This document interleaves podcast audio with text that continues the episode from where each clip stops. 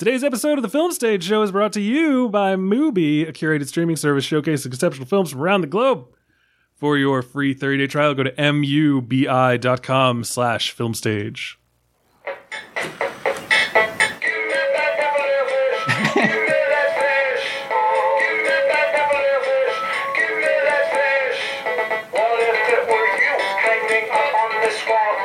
Welcome back, ladies and gentlemen, to a brand new episode of the Film Stage Show, the movie review podcast from filmstage.com. As always, I'm your host, Brian J. Roan. With me today, we have Bill Graham. Woo! Yeah. Uh, Robin Barr is not here today. She. Boo, boo, boo. Are you booing her or are you booing her absence? Her absence. okay. All right. That's. I just want to be. I just want to. Be I, I figured. I figured that was clear, but yes, I, I, I get it. Yeah. All right. Um, but yeah, she's not here. She's at a concert. I am unaware of what concert is. Uh, I hope it's a mediocre one because she's. I hope it's a Papa Roach concert, honestly. Hell yeah. um, I hope it's just a, a, a hanging big mouth Billy Bass that sings the Filet of Fish song. Um, but anyway, uh, so Uh, she- that's what that goddamn song is. Okay. All right, all right, all right. the, most of this podcast will just be us talking about the Filet of Fish song. Um, we are here uh, with a guest today uh, because Robin's gone, and also because we try to have a guest on every week, and that guest is Mitchell Beaupre. Hello. Woo. Did I do that right? I got your name. Yeah, right? yeah, perfect, perfect. Was- we I checked it. We checked it ten minutes ago. Thought maybe maybe we could come off the come off the rails by the time we started recording, but you got it, nailed it. Yes, I we we nailed it down, and then we had a whole conversation about how even when we do it, we still mess it up anyway. And I was like, I'm going to do that. I'm going to do exactly that thing, but we didn't. Uh, Mitchell, would you like to introduce yourself to our listening audience? Uh, yeah, I'm Mitchell Beaupre. I'm the senior editor at Letterboxd. I write stuff for Letterboxd. I also freelance out at other outlets, including the Film Stage, uh, Paste Magazine, the Playlist. Um, yeah, I do podcast appearances such as this and others. Nice. Letterboxd, a fantastic tool, especially for people who have to vote for end of year awards. Very, very true. Yes. Every once in a while in our Slack, which by the way, you can join by going to patreon.com slash the film stage show. Um, for as little as one dollar an episode, you get access to our Slack channel. And every once in a while in the Slack channel, someone who pays for the pro of Letterboxd, which is something that I do, will post and be like, I don't know how, but somehow Renee Zellweger is like my most watched actor, and like my most watched director is this guy I've never heard of because I somehow also log all the commercials I watch. And it's just it's always one of those things where it's like if you're bored and you decide to click on your data you're not going to be bored long. Yeah, it's I still will do like deep dives through my own stuff just to like I've like seen them a thousand times before, but still do it just to like remind myself. And it's like, yeah, I mean, it is it is fun to see like, oh yeah, I watched you know ten Jim Jarmusch movies this year for whatever reason. i must be clinically depressed yeah. oh man i don't know why i would choose clinical depression to be a jim jarmusch thing but i you just want to uh, vibe. yeah i just want something to make me feel happy but anyway we are here talking about clinical depression we're here today to talk about True. on the count of three uh, the directorial debut of jerrod carmichael um, and this movie stars jerrod carmichael and christopher abbott uh, as well as a couple other people that uh, we will talk about um, before we get into that, the usual stuff, uh, I've already plugged Patreon very organically. Uh, Patreon.com slash the film stage show. Um, in addition to that, we are brought to you by Mubi, curated streaming service that showcases exceptional films around the globe. Every day, Mubi premieres a brand new film, whether it's a timeless classic, a cult favorite, or an acclaimed masterpiece. It's guaranteed to either be a movie that you've been dying to see or one you've never heard of before, and there will always be something new to discover. With Mubi, each and every film is hand selected, so you never spend more time looking for something great to watch. Instead, you'll actually be watching something great. It's like your own personal film festival, streaming anytime, anywhere. Uh, some of the stuff that's on Mubi is really quite wonderful. We've got Happy Hour. I love, and you know, Mubi sends me the stuff, you know, the the the plot summaries and everything, like some flavor text. And I love that this one starts with, "Don't balk at the runtime." This is. So, Bill, Yeah. you know that that's not just me making fun of you. Hey, hey, hey, hey. Look, I know. I, I, maintain it is if if the runtime is worth it, I'm okay with it. But if the runtime is worth it, once you pass that two hour point, you get significantly worse. Yes, exactly. It's either gonna it's either gonna be fine or it's gonna be the worst thing ever, but it never makes it notably better. But anyway, Right. Hamaguchi's compassionate drama of four 30 something women offers rare emotional and psychological intimacy in its group portrait of these friends. It's ambitious and immersive storytelling make it one of the best kept secrets of 2010 cinema. I'll tell you what, it's not a best kept secret if you know Jordan Raup. Very true. Oh, It is man. also a great movie. I mean, strap in, strap in for five hours of it, but it is, it's a very good movie to check yeah, out. take the day off work. Yeah. Gi- give your kids to your parents and watch Happy Hour. A movie that is named Happy Hour should not It- yeah. be five hours. a little bit, a little bit misselling itself there, misrepresenting, but it's Right. worth it, I think. Happy five hours. Like Yeah. I'll give a movie that's called Happy Hour like an 86 minute runtime because you got to get to the happy hour and then you got to wrap up with everyone leaving the happy hour. But the hmm. bulk of it should still take place during the happy hour. Anyway, uh, we previously talked about the worst person in the world, and um, we've got by the same director Oslo, August thirty first, and that is from uh, 2011, and that is also on the the Mubi. So go to mubi.com slash filmstage for a free 30 day trial of Mubi. Again, that is mubi.com slash filmstage for a free 30 day trial on us. Do it now. Um, and that is that. So, unless we have anything else to talk about, uh, we can jump into our review of On the Count of Three. Does anyone have anything to say before we begin? No, let's do it. All right, sweet. Here is the trailer. Of course, it starts with a trigger warning, which I totally forgot about. Cut my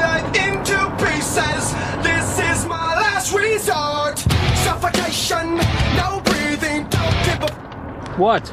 No.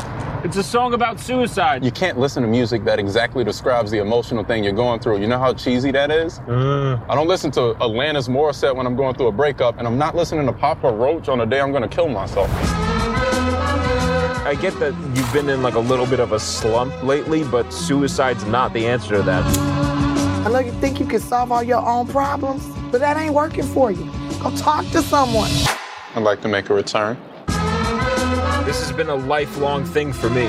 You don't know that things will get better. You tried it, Kevin. and you All went to the right, hospital. so that is the opening for the trailer for On the Count of Three, which we are here to talk about today. Um, this movie uh, follows two lifelong friends who decide that today is the day that they are going to kill one another.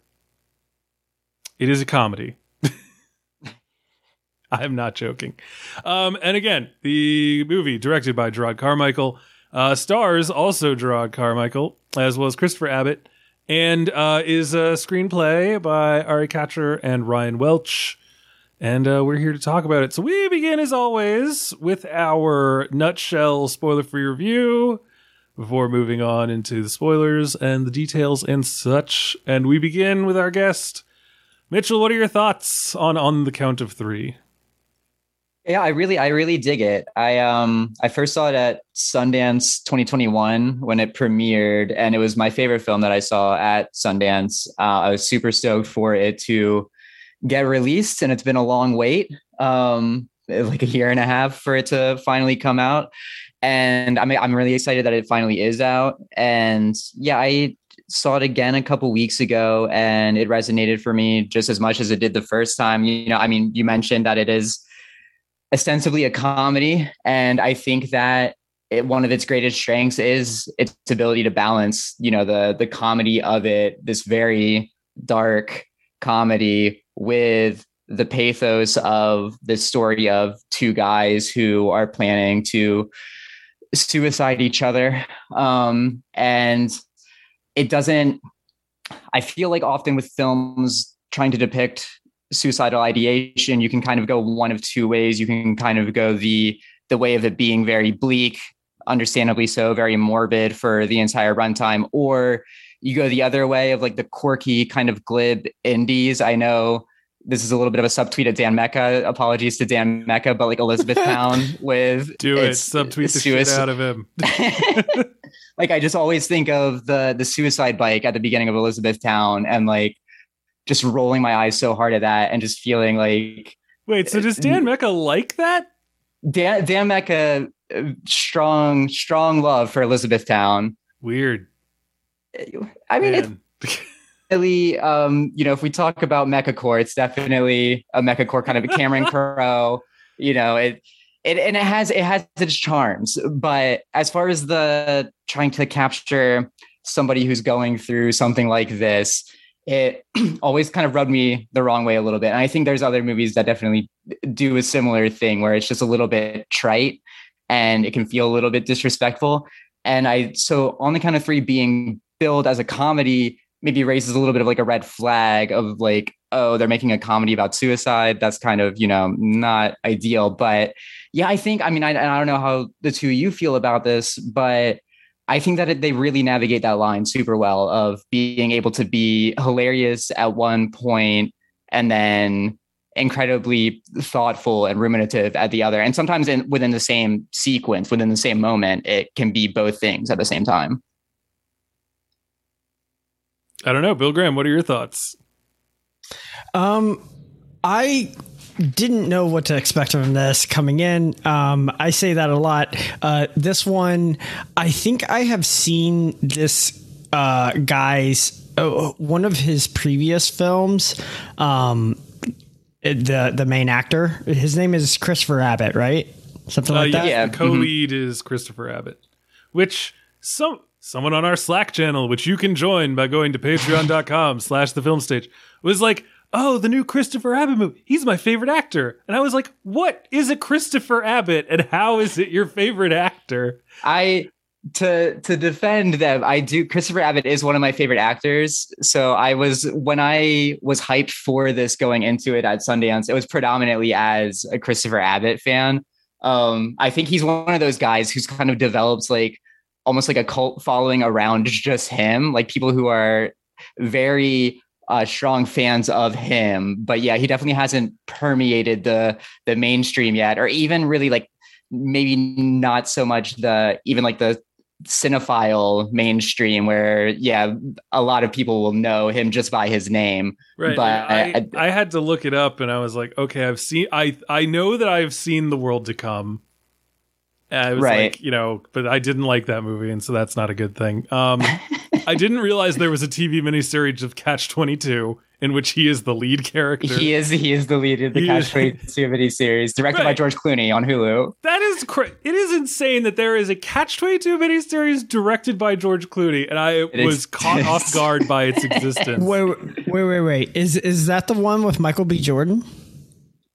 no What? are you are you thinking of what would you be Is it thinking Catch? of Is it Catch Twenty Two? Fahrenheit Oh, 451 did a TV movie on HBO with Michael B. Okay, Jordan. okay. that other that other So- seminal novel with a number Yeah. in the title. the other novel we all read in high school. Well, yeah. See, that's the thing. I haven't read either of these uh, Oh, that's books Oh, Oh, good, good books. Good books. Yeah, but yeah, I, did- I private school, so you know, I Yeah. read Beowulf and uh, Frankenstein instead. I mean, first of all, it's Frankenstein.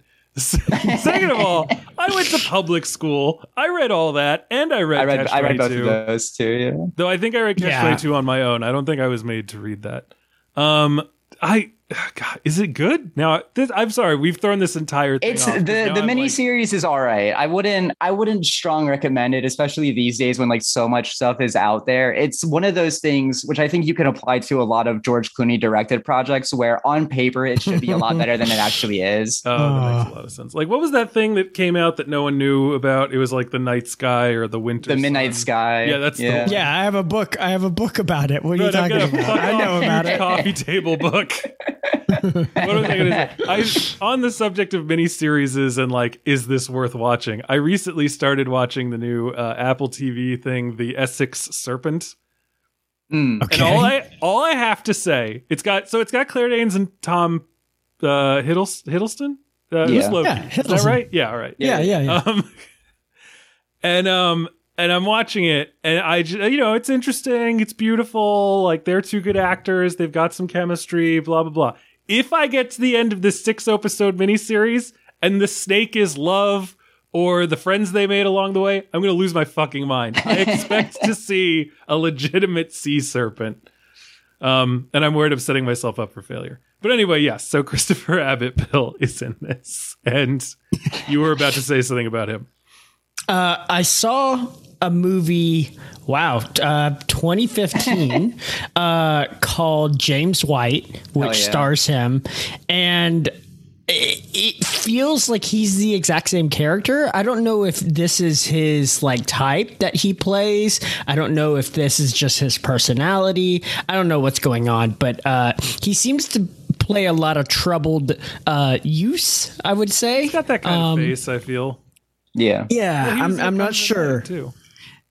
Yeah. Yeah, Um, I think he was a smaller role in that, though, wasn't he? He was he was like the the other The like second dad. the other Gotcha. guy. Yeah, the other Yeah. dad. Yeah, yeah, yeah. spoilers, but yeah. Um, That's like the plot of the movie is that there's a, a, another dad and another family. uh, yeah, maybe. I. I mean, I. I again, I try not to watch trailers, so you know. Well, I can I can tell you that that's not a thing. That's not a spoiler. Okay. you're fine. Okay, fair. um, but yeah, so I, I've I've seen him full full fledged, you know, ninety minute movie, uh, all all starring in it. So uh, I was familiar with him, uh, not necessarily because I enjoy James White. I thought James White was okay, um, but yeah, it, it deals with a self-destructive character in a lot of ways.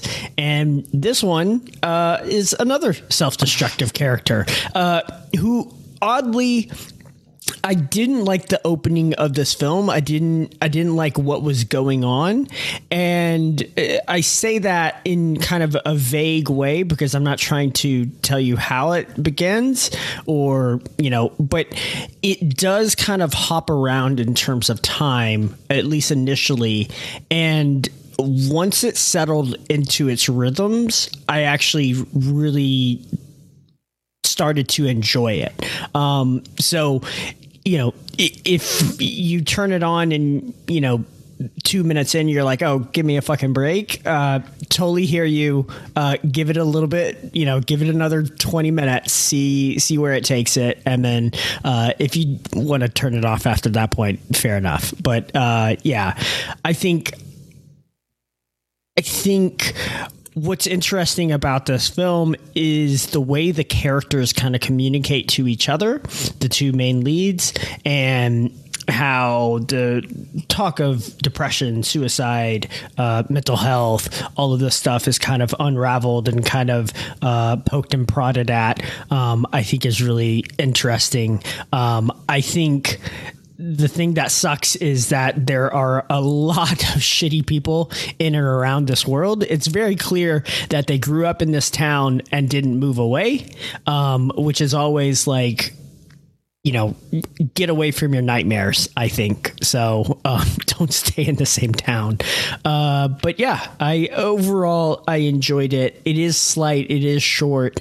Um, but I thought some some moments and some conversations were interesting enough to keep this film uh, having some momentum. And there are some like actually pretty big faces in this film. I was surprised by. I'm not going to give it any of those away. I mean, a quick Google search can, you know, lead you down that path. I mean, it's it's not a fucking Marvel movie. Like it's not it's not a spoiler, but it's it's just nice to be surprised when people show up that you're like, "Oh, I thought this was like a really small tiny budget indie movie." And then you're like, "Oh, okay. That person's in it." Okay. Yeah, cool. you're like, oh shit, wait a second.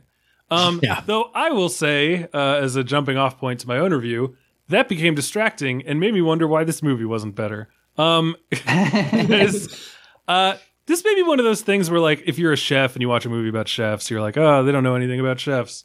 As a person who, not to brag, has had a lot of friends kill themselves and has dabbled uh, off and on for 20 years with suicidal ideation, I found this movie as it, it was as though it were written by someone who never really conceptualized suicide for themselves, which I feel like is fair You can do that. Everyone should be able to write about whatever they want. But maybe give it to your dark friend for a suicidal pass because this just felt I didn't feel ever that this movie was really engaging with an attitude towards self-annihilation. I found like the the banter and the friendship between the two leads to be fairly engaging. So like, you know, in times where they're talking about stuff, um I found it like mostly enjoyable. But what's funny is like the trailer opens with that like listening to Papa Roach, um, and then and then like one of them turning it off and kind of saying like like the laziest joke on earth for it is like you can't listen to a thing that exactly even though you're in a movie that's about that and the character's trying to do it. It's just like too many levels and it's not really truly going for it.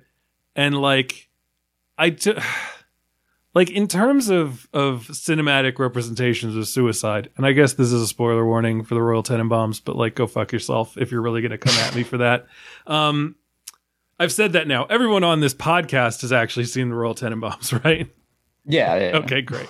I don't remember it, but yeah. That's fine. Uh, Luke Wilson's character uh, tries to commit suicide, and that moment scored to "Needle in the Hay" um, by uh, an artist who did kill themselves. Um, Yeah. and he, you know, is like clipping off all his hair and shaving, and he says, "I'm going to kill myself tomorrow." But then he decides to do it right then. Like that to me is like, oh, sweet. Wes Anderson has 100 percent either wanted to kill himself or known someone who wanted to kill themselves and possibly actually did it.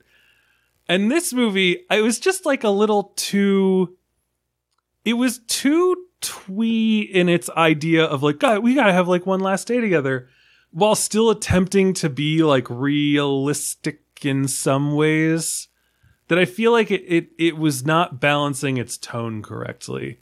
Like if it if it wanted to like you know really mess around with the idea of okay these guys have like decided to kill themselves later but let's see what hijinks they get into first like it should have gone a little broader a little more like there's there's an episode of barry where he tries to kill like a world judo champion.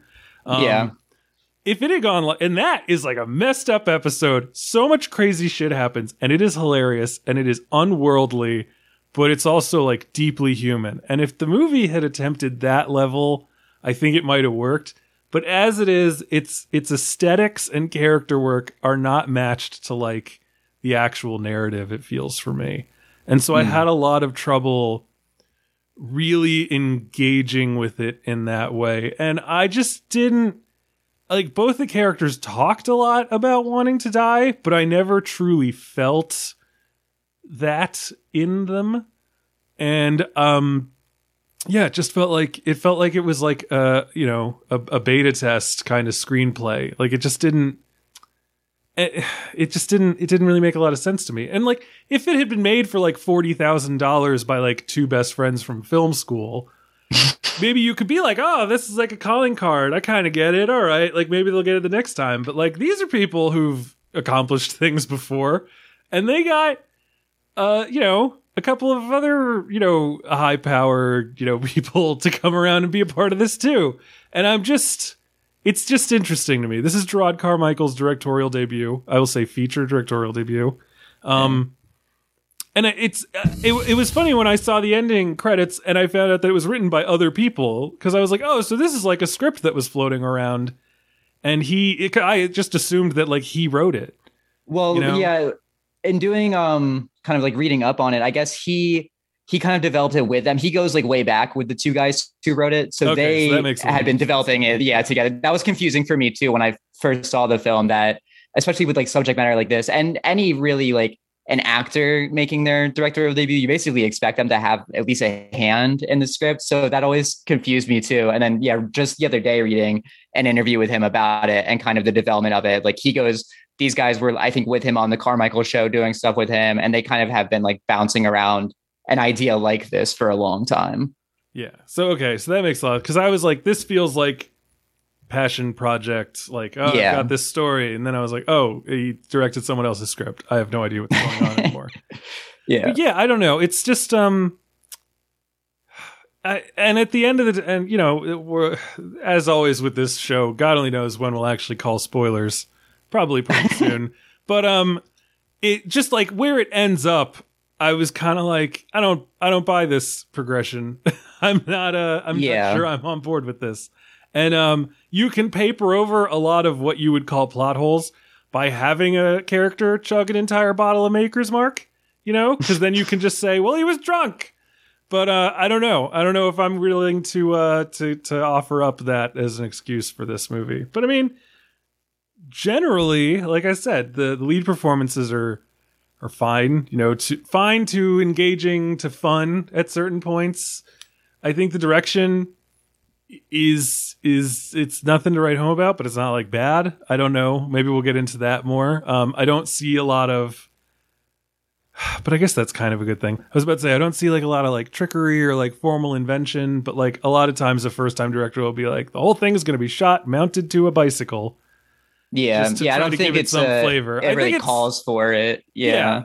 I think it's I think it's good. I think you could see places where like clearly there was a vision that went in. But like I don't know. I just I expected I expected more and better. Like again, if this were if not to invoke a person who has rightfully kind of been like cast out from indie film society. But you know, there were times when I was like, okay, if this were like on the level of Primer, you'd be like, oh right, yeah, I don't know if it all hangs together, but this is clearly like a promising start. But to see, you know, let's you know, to invoke Barry again, to see like Henry Winkler jump up at some point, I was like, what the fuck is happening here? Yeah, I Yeah. there are definitely are, and I mean, as especially once we get into kind of spoiler territory when we talk about the the last act, I think there are definitely pieces where it certainly feels like a first film that if they had made it, you know, a few years down the line, a few films down the line, maybe they would clean up certain parts of it that feel a little bit rough around the edges. Um, but yeah, I, it's it's an interesting subject matter, I think, to tackle something like this because you know you're coming from your experience where you're where you're talking about you know how the tackling of suicidal ideation rang really false to you and i think you know that's completely valid too and then coming from it you know that way and then for me i also have had several friends who have committed suicide and i have struggled with it myself um you know ideation over the years and been like in therapy for so long for it and before I started working for Letterboxd, I worked a few years as a crisis counselor for Crisis Text Line. And like for me, one of the things that I love so much about the movie is that it feels like it is a more like nuanced and a more dimensional um, approach to suicidal ideation because it does uh, capture that idea of like even if you want to kill yourself, even if you're planning on doing it like that day, it still isn't necessarily the only thing on your mind sometimes for some people. And like you could still have moments where there is levity or you are able to even like joke about the fact that you're going to kill yourself later, you know? And I I found that really impressive with the movie that it was able to go in that way with it. But I also can totally see how for some people that would ring really false. Yeah, because like once again, not to brag, but all the people I know who have killed themselves or tried to kill themselves, they, there there was no like. You, you're you're able to have levity about it for a while. Um, Yeah, obviously, I'm able to have levity about it now. In fact, my friends and I could not make new friends for the first six months after our first friend killed himself, uh, because we made jokes about it all the time, and that was a really good way to scare people off. Yeah. Um, so you know, eh, clearly there there is humor to be mined from it, and I don't find I'm not like one of those people who's going to be like, "Ew, you can't make fun of that."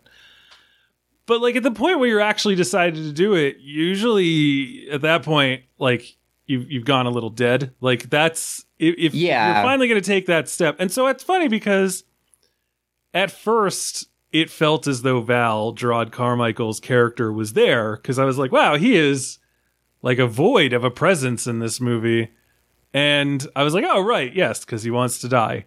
Um, but then I don't know, just like just like that whole that whole moment where he's like, you know, you can't listen to the music that directly, you know, I don't listen to Alanis Morissette when I have a breakup, and I'm like, Yeah. why not? Of course you do. Like, I don't know anyone who doesn't try to match their musical tastes with their emotional moment, especially if their Yeah. emotions are extreme. So that felt more just like a funny wink, wink, nudge, nudge thing than Yeah, an yeah, yeah. actual, like, real moment of human emotion. Yeah, I think I think that's part of it too, especially when we you know get into kind of talking about like the last act and how things kind of wrap up. Is this idea of do maybe parts of it could ring a little bit false because there's that question of do these guys actually want to do it? You know, like they're which I think you see in movies too sometimes like people who say that they want to do it. I mean in in the opening scene they have their guns at each other and it's abbott's character kevin who balks and doesn't go through with it and comes up with that idea of you know one last day kind of thing. And it's like for mm-hmm. whatever reason in that moment he didn't actually want to do it. He didn't actually want to go through with it. And so there is kind of that question of whether these guys want to actually do it which i'm sure we can talk about more when we get into more explicit uh, spoiler territory. Well, I say, I say, fuck it, and let's just do spoilers. Go for it. I think, I, as the the Lord Supreme Leader of this podcast, um, I say we should do spoilers. Bill, what do you think? Sure, let's right. go for it. Um, yeah. So it was funny because the movie opens with them pointing the guns at each other's head and um, you know, counting down. And I, I'm sitting there and I'm watching this, and I'm just like, that's a terrible idea. Like I know that like they they make mention of like you got to get the timing right, but like I'm not yeah. going to trust a friend to kill. If I really want to yeah. die, I'm going to do it myself. yeah, for Um, sure.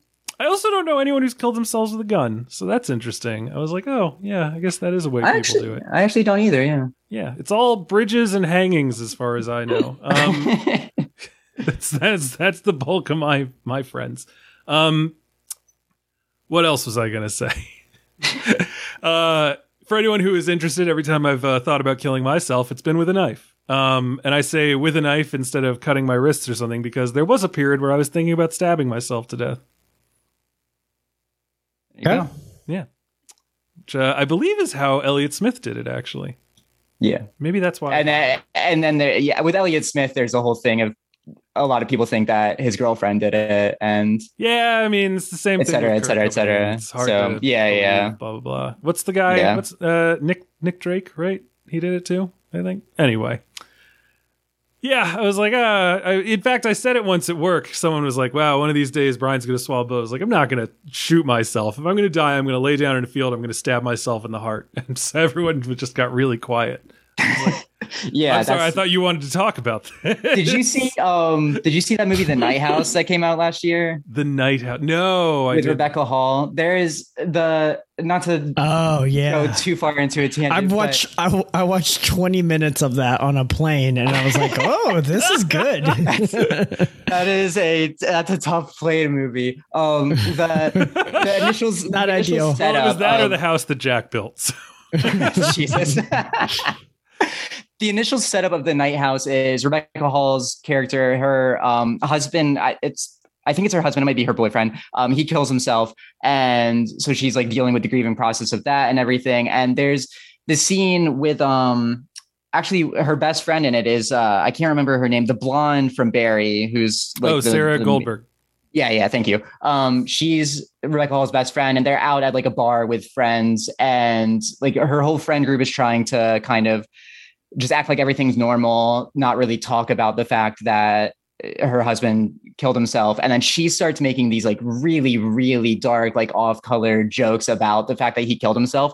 And the room shifts so much. Everybody gets so, so fucking uncomfortable. And I feel like that that specific scene in that movie is like one of the most accurate depictions I've ever seen of just the kind of vibe around somebody who like somebody what their loved one has just killed himself because like nobody knows how to handle it. Oh yeah, because everyone's like, we need to not talk about it. We like, we especially don't want to talk about the fact. Well, we don't want to talk about the fact that they died. We would hundred percent don't want to talk about the fact that they took their own life. Yeah. But then again, if you're friends with me and my friends, we oh, I don't even remember what it was we said, but I remember walking out of Black Swan. we, I think I, I think a friend and Don't. I. What was that? Uh, tread carefully. That's one of my favorite fucking movies. Oh no, no, we the movie had ended. This was my like Okay. third time seeing it, okay, jeez. a friend and I are on a double date and we walk out with our respective partners and I don't even remember if we were talking about Black Swan itself or another movie I think it was Black Swan because Black Swan sort of ends with the intimation that like maybe she's like gonna die or something. Um, and we like we he and I just like immediately made a joke about it, and the two girls like walked away from us, and I was like, um, they drove us here. we need to go get them back, and we need to not make any more jokes for the rest of the night until we are at a Know safe your audience.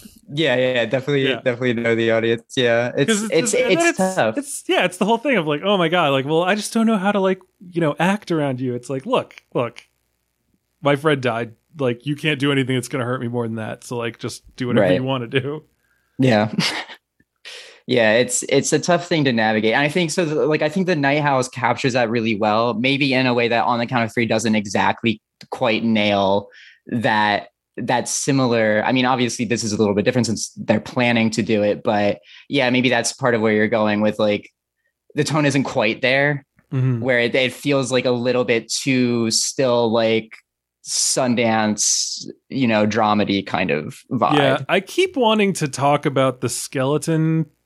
Right, the skeleton twins. Yeah, yeah, yeah. but I never saw that movie, so I That don't know why. I very- keep- yeah.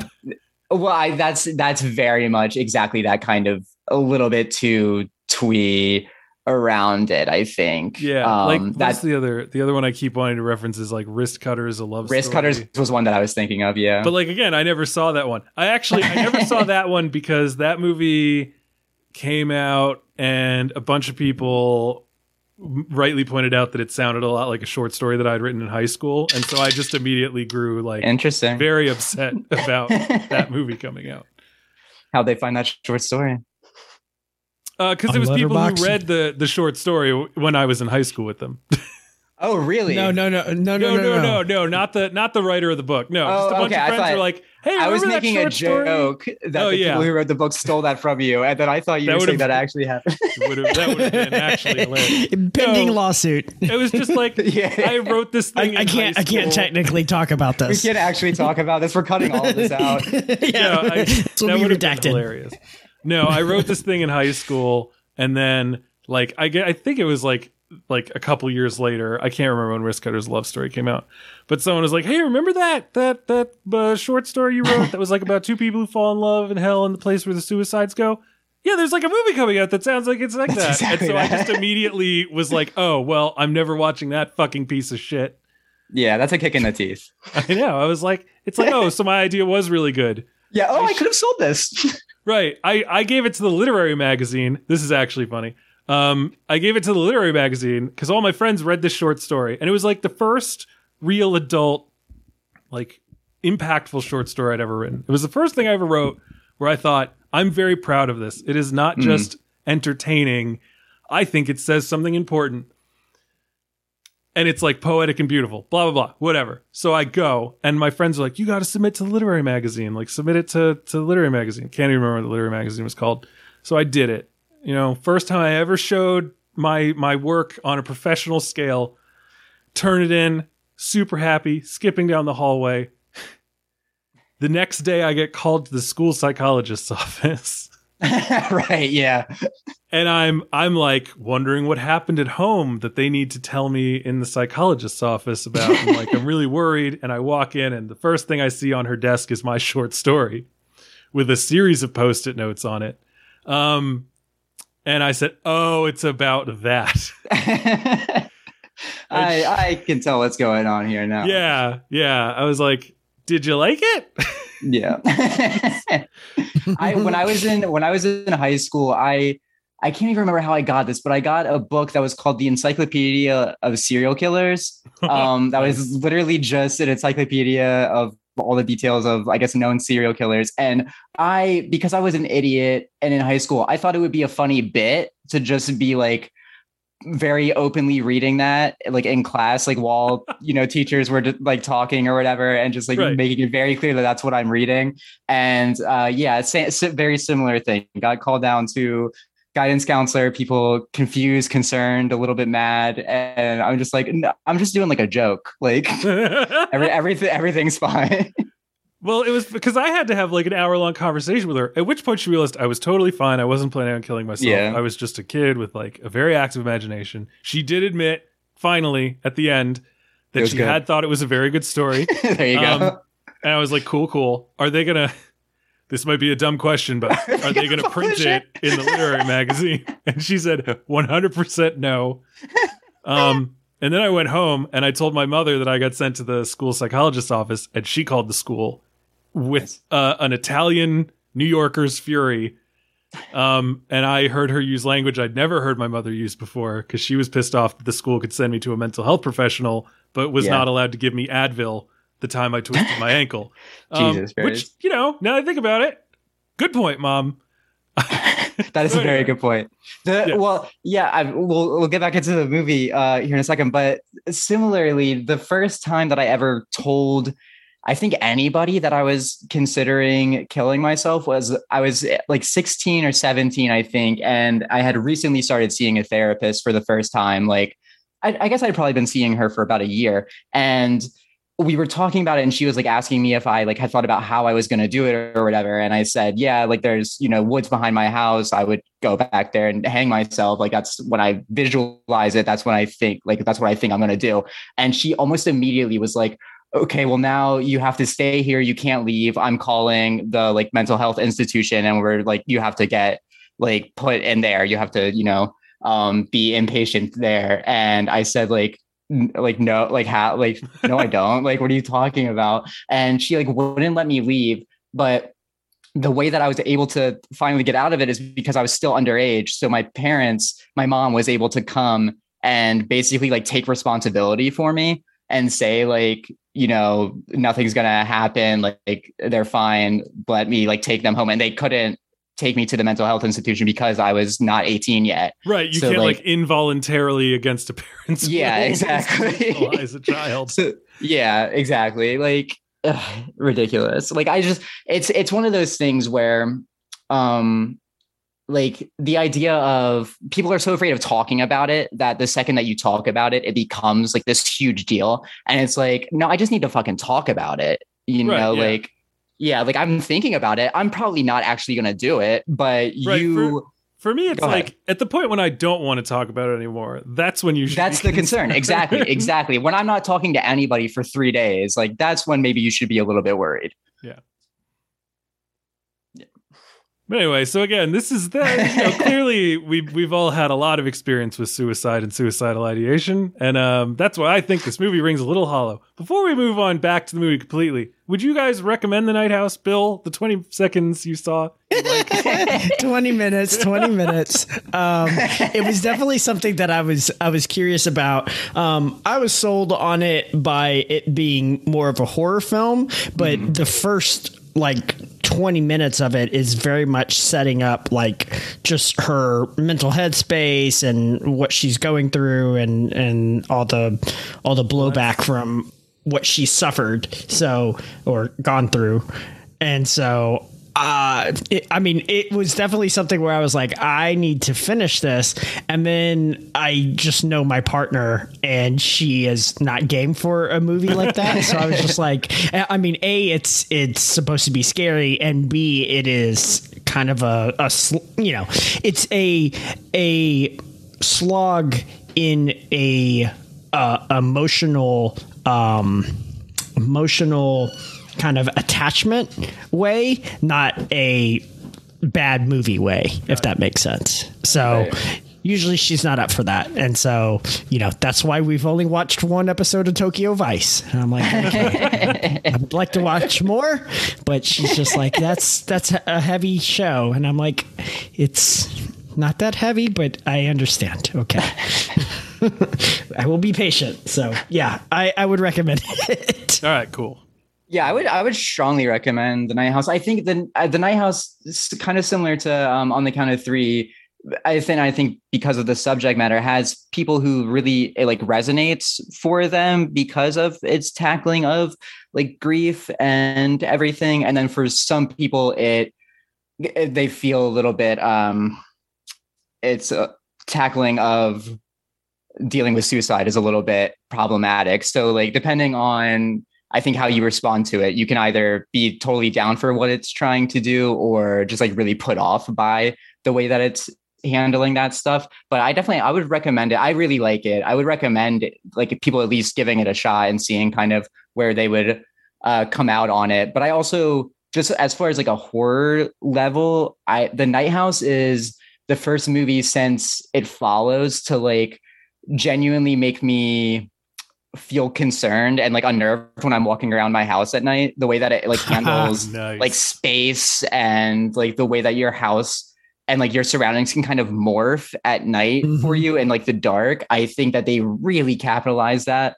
on that like super well. And so yeah, I watched it. Um, I had a screener of it. I watched it at like two o'clock in the morning by myself. Um, which is yeah, maybe not the ideal scenario it's to watch it, or or perfect maybe the yeah, maybe the perfect time to watch it because then I You know, I I think I, I think what's so interesting is that the more and more people are like, oh, we got to get back into movies, we got to or into theaters, we got to mm-hmm. have like this this like you know communal experience. And sometimes I'm just like, no, fuck that. I want to put some headphones in, watch something in the middle of the night Yeah. by myself, and just freak my ass out, like.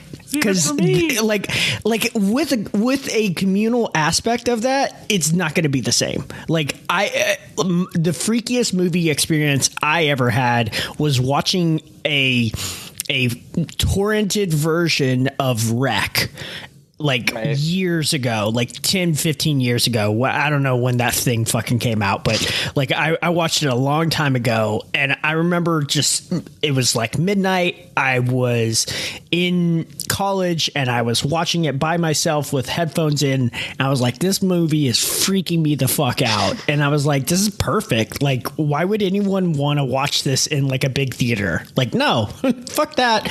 Let's let's watch it at home and scare our our you know like, let's have a bad night of sleep like that's fun so Yeah. i don't know uh but yeah, go, uh, you dropping it follows. I know, I know. Uh, Brian's ears perked up as well, but yeah, that's that's It like Follows one of my like my one of my my most Yeah. recent like oh this movie's fucking scaring the shit out of me and that I saw in a movie theater Yeah, that's the thing. I saw I saw it follows in the theater, and it had that effect on me. And then the Night House did at home. So yeah, it really is just kind of the experience for because at the same time I saw Hereditary in a theater, and when I saw Hereditary in theaters, it was like the worst theater experience of my life. People were doing the like the clicking sound like as a joke the entire movie and trying Wow. like people were just like laughing and making fun of it the entire time. So like I saw Hereditary and thought that I hated it. Like I just thought that it like didn't work at all. Like it wasn't good. And then I watched it um like a year later on my laptop in like my partner's room when they were working at like one in the afternoon with the headphones in and it scared the shit out of me.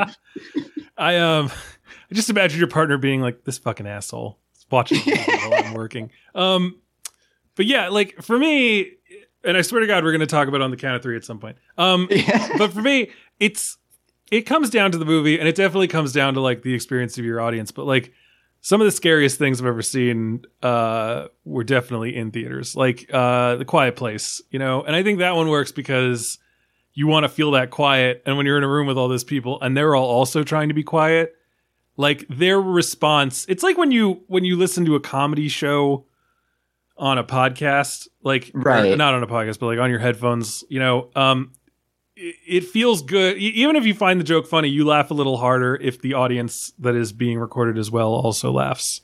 Yeah, it's it's you laugh a lot more. I mean, comedy, comedies in a theater, you definitely have a much bigger reaction, I think, than So watching wonder- a comedy alone at home. I kind of wonder. I I told you we were going to get back to the movie. If this movie would have played better for me if I had seen it in a theater with other people, like right. if I had that, because as it was, I was just just sitting sitting by my damn self watching this movie at like eight thirty on a on a Saturday evening after putting my daughter to bed, and I just like wonder if like maybe if like other people had been vibing with it more, if I would have been able to like coast off of their energy And Right. honestly, you know, I've always found it interesting when like I go to a comedy that I don't like, but I hear other people laughing, and I'm like, all right, well, this is what the people want, I guess. That's like every Yeah. Marvel movie, Yeah, like yeah. going and just being like.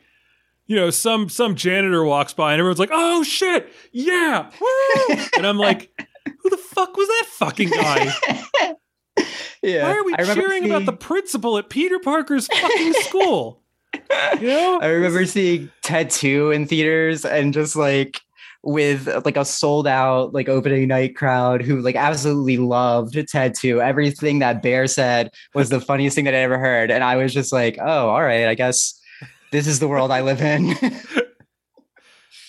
Yeah. So yeah, I, you know, and I, I wonder, like, is this the kind of movie that would get that that kind of response, or would it be, Yeah. you know, just like, haha, hmm, hmm, hmm. Yeah, that's yeah, it's interesting. I saw I remember seeing Good Time um in theaters like on my birthday with my best friend and it was just me, my best Mm. friend and like four old people who were all there together and that was the only people in the theater because it was in this like art house theater in Annapolis, Maryland. I had to drive yeah. like an hour and a half to get there Wait, because was I that was Delaware. that uh the bow tie? Bowtie Harbor 9, Yeah, yeah. that's where I saw. R.I.P.. Uh, that's where I saw Black Swan the time that we scared those girls. Perfect. Wait, did you say R.I.P.? Is it not there anymore? Yeah, I'm pretty sure they recently closed. Oh fuck. Well, I mean, I hadn't been there in like six years, but that's still not great. Yeah, I that was like that was my theater for the longest time because I used to live in like um lower Delaware, so that was kind of like an hour ish, hour and a half ish away from me, and it was the closest theater that played like anything that wasn't the big blockbuster of the week. Now I live in Upper Delaware, so I can get to like Philly and like Baltimore quicker. But Oh, okay, yeah. yeah. the Bowtie Harbor Nine Annapolis was like my theater for the longest time, and I'm, I'm looking at uh, CBM Bay Weekly, and it is indeed telling me that it closed. Uh, When Yeah. was this? God damn it! Why don't local news, the local news paper websites need to put dates on their articles?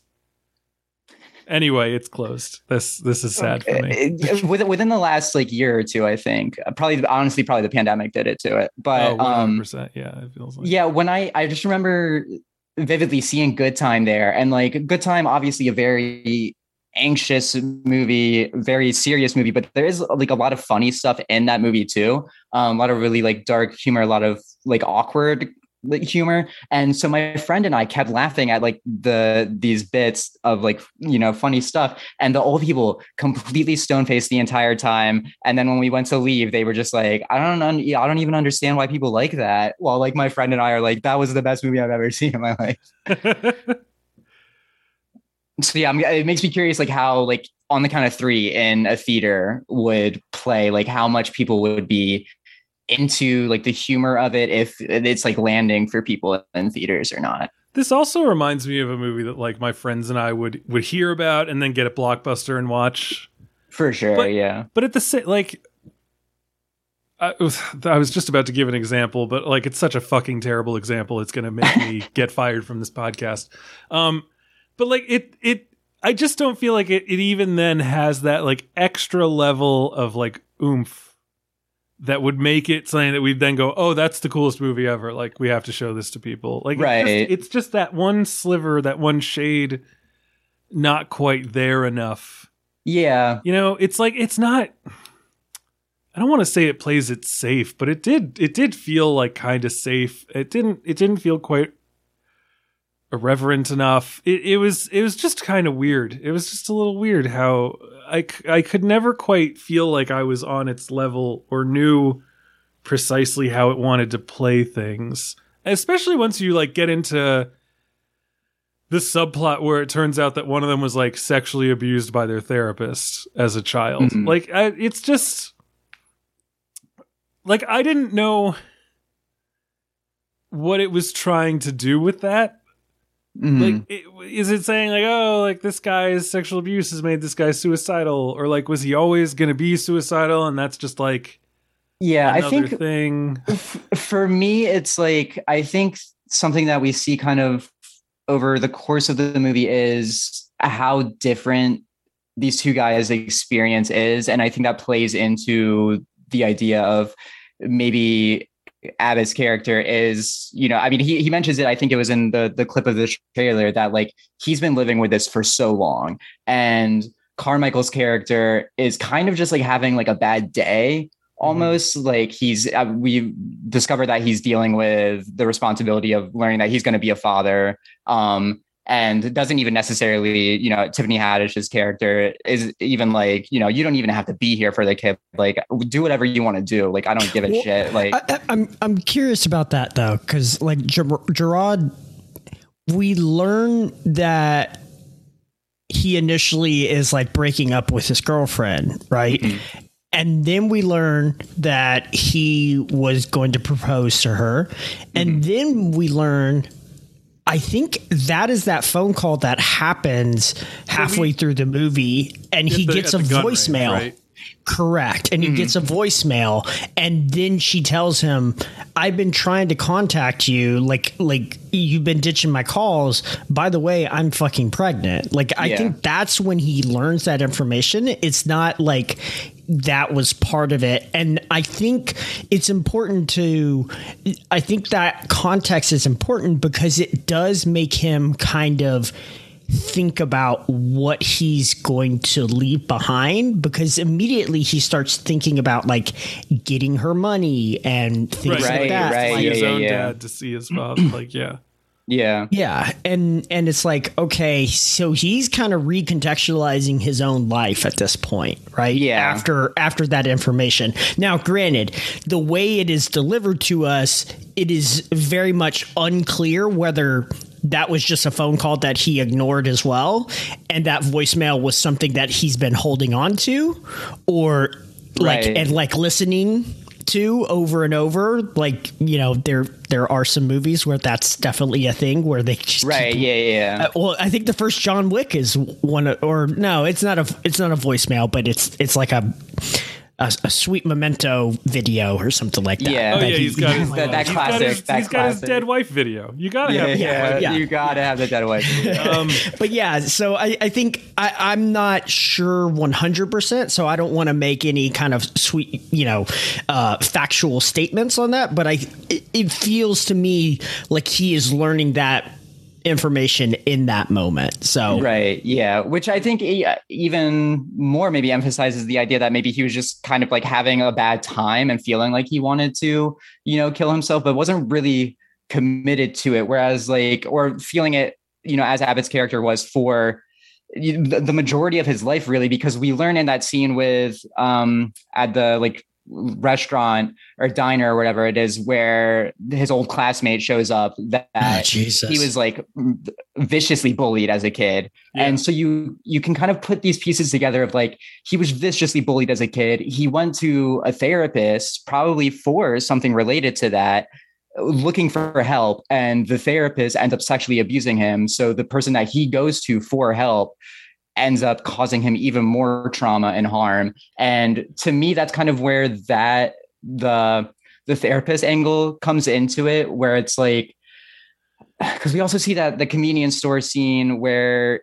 you know he holds the convenience store up kind of. He ends up giving him the money anyway but he says this Mhm. line about how you know people just want to be heard like they don't want to be ignored. And it feels like for him he's lived this whole life of having this like weight and this pain and never having validation for it never feeling seen for it. And it's just kind of finally tipped over to that breaking point because he eventually you know at the beginning of the film he was in or after the media res opening he we see him in the mental health institution and clearly they're not helping him at all. Like it's not making any difference for him. Yeah. so it's like all these places that he tries to go to to seek help in any kind of way nothing is helping him at all and he just sees no other way out So to my mind, the the problem there is that like this movie, ugh, I'm already upset with myself for saying this. This movie like perpetuates the idea that like to want to kill yourself, like you had to have had like a really shitty life. sure sure sure Whereas like the first friend I know who killed himself had a fucking great life. Like he, I, you know, Yeah. I, I, to all I, I to all exterior ways, he was supremely popular. He was very what's I, I don't know. He I was gonna say lucky with the ladies. Fucking like never without a girlfriend. Everyone who fucking met him fell in love with him. He had a perfect family. he had you know the parents who were high school sweethearts who were in love, who you know stayed together, are still together now. He had a brother and a sister.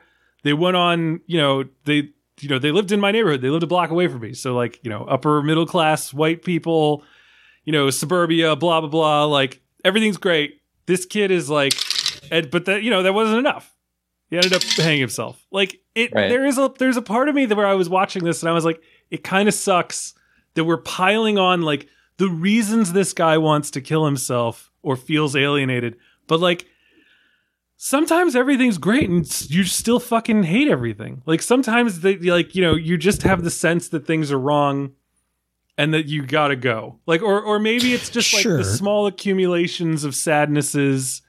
You know, maybe it's Or, I mean, clinical depression too is often like But- clini- it's but- just clinical. It's just Yeah, in your brain chemistry, right? right. But And, but you know, I don't feel like thing where that's Well, go ahead. I don't feel I don't feel like that's a fair thing to leverage against this one film. That's that's like a Right. that's like a trope. Well, that's, that's not why I- necessarily this film's Yeah, like that's why I sighed about saying it, where I was like, "Oh, it perpetuates it." This is the Right, problem right, right, with right. movies. Sure. It's it's that mental it's that idea of yeah the the idea of representation in film where like no one film has the burden of representing everything. Correct. But when you don't have a ton of representation of the other thing, seeing a film that's doing the kind of the one thing that's been done several times can be kind of frustrating. Well, but that's especially because this doesn't even feel like a particularly artful depiction of it. Like, you know, it's just Right. like, like, oh, like, how can we, like, let's have this guy's former bully show up with his like perfect little family. Yeah, and- I I, like- I I felt I felt that sequence. It- it- everything else felt kind of tonally okay. Like Yeah. I I was like kind of like okay, I, I get it, I get it, I get it, I get it.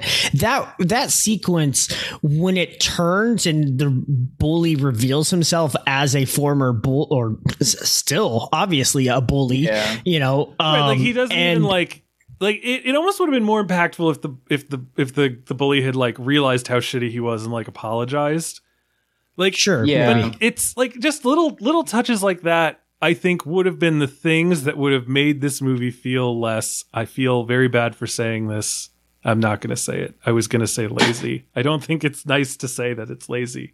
It just it's feels it's like very it's very much a movie, right? There's very there's Right. definitely movie storytelling and, And- script writing there. but like you scene know if that. If if he had said like oh my god we were just talking but then then you'd have these things because like again you know just because i have so much experience it's it's always like someone kills themselves or tries to kill themselves and then you go like i don't understand. You just won the big game. You know you and your girlfriend are doing so great. You, you just got like $40000 because your aunt died of cancer. Like why would you do it now? Like why is now the time? And this movie is just like yeah this guy should probably do it like, everything kind of sucks these are all the reasons why no. Right, you know, and it's just like it, I think that there are ways, that, like almost if if the movie had been about a person who you know did have an exterior appearing perfect enviable life, but still wanted to kill himself. like, I think that like would have been more interesting. Even like if if Jerrod Carmichael walked in and was like, I. I just got like a raise at work, but have the work be something that's not supposed to be like looked down on by you know the coastal people who are going to watch this indie film.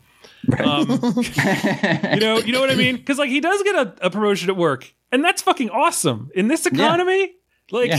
he should be really excited. About Bill knows why I said that. Um, that the, the in this economy joke is never going to not be funny to me. But like, you know, if if you had a guy walk in who's like, "Hi, my name's Don Draper Jr. and I too work at a respectable office job in a big city and fuck many beautiful women, um, but I would like to kill myself because I am very unhappy." And then, you know, like that would be a little more interesting to me. Like that would be like a step in the direction of this movie is playing with interesting new novel ideas whereas as it is now it kind of feels like like first impulse characters and character traits and ideas that never really got honed or or looked at from another angle to turn it into something truly like new and novel and interesting Mhm. I could, I mean, I can definitely see where you're coming from with that. I think that I see all that too. And then it's like the, it really is like the emotional resonance that it had for me and like that, that um, balancing of the tone and everything that it had for me was able to allow me to not mind that so much because I definitely was seeing exactly those same things and feeling like as you know as we said earlier like that that idea of this being having uh, kind of tropes of the typical Sundance dramedy right? And it can veer into that direction for sure. But for me I didn't end up minding those so much at the end of the day when I came out of the film. Like those weren't the things that my mind ended up like fixating on more than the the things that really did work for me about it. Gotcha.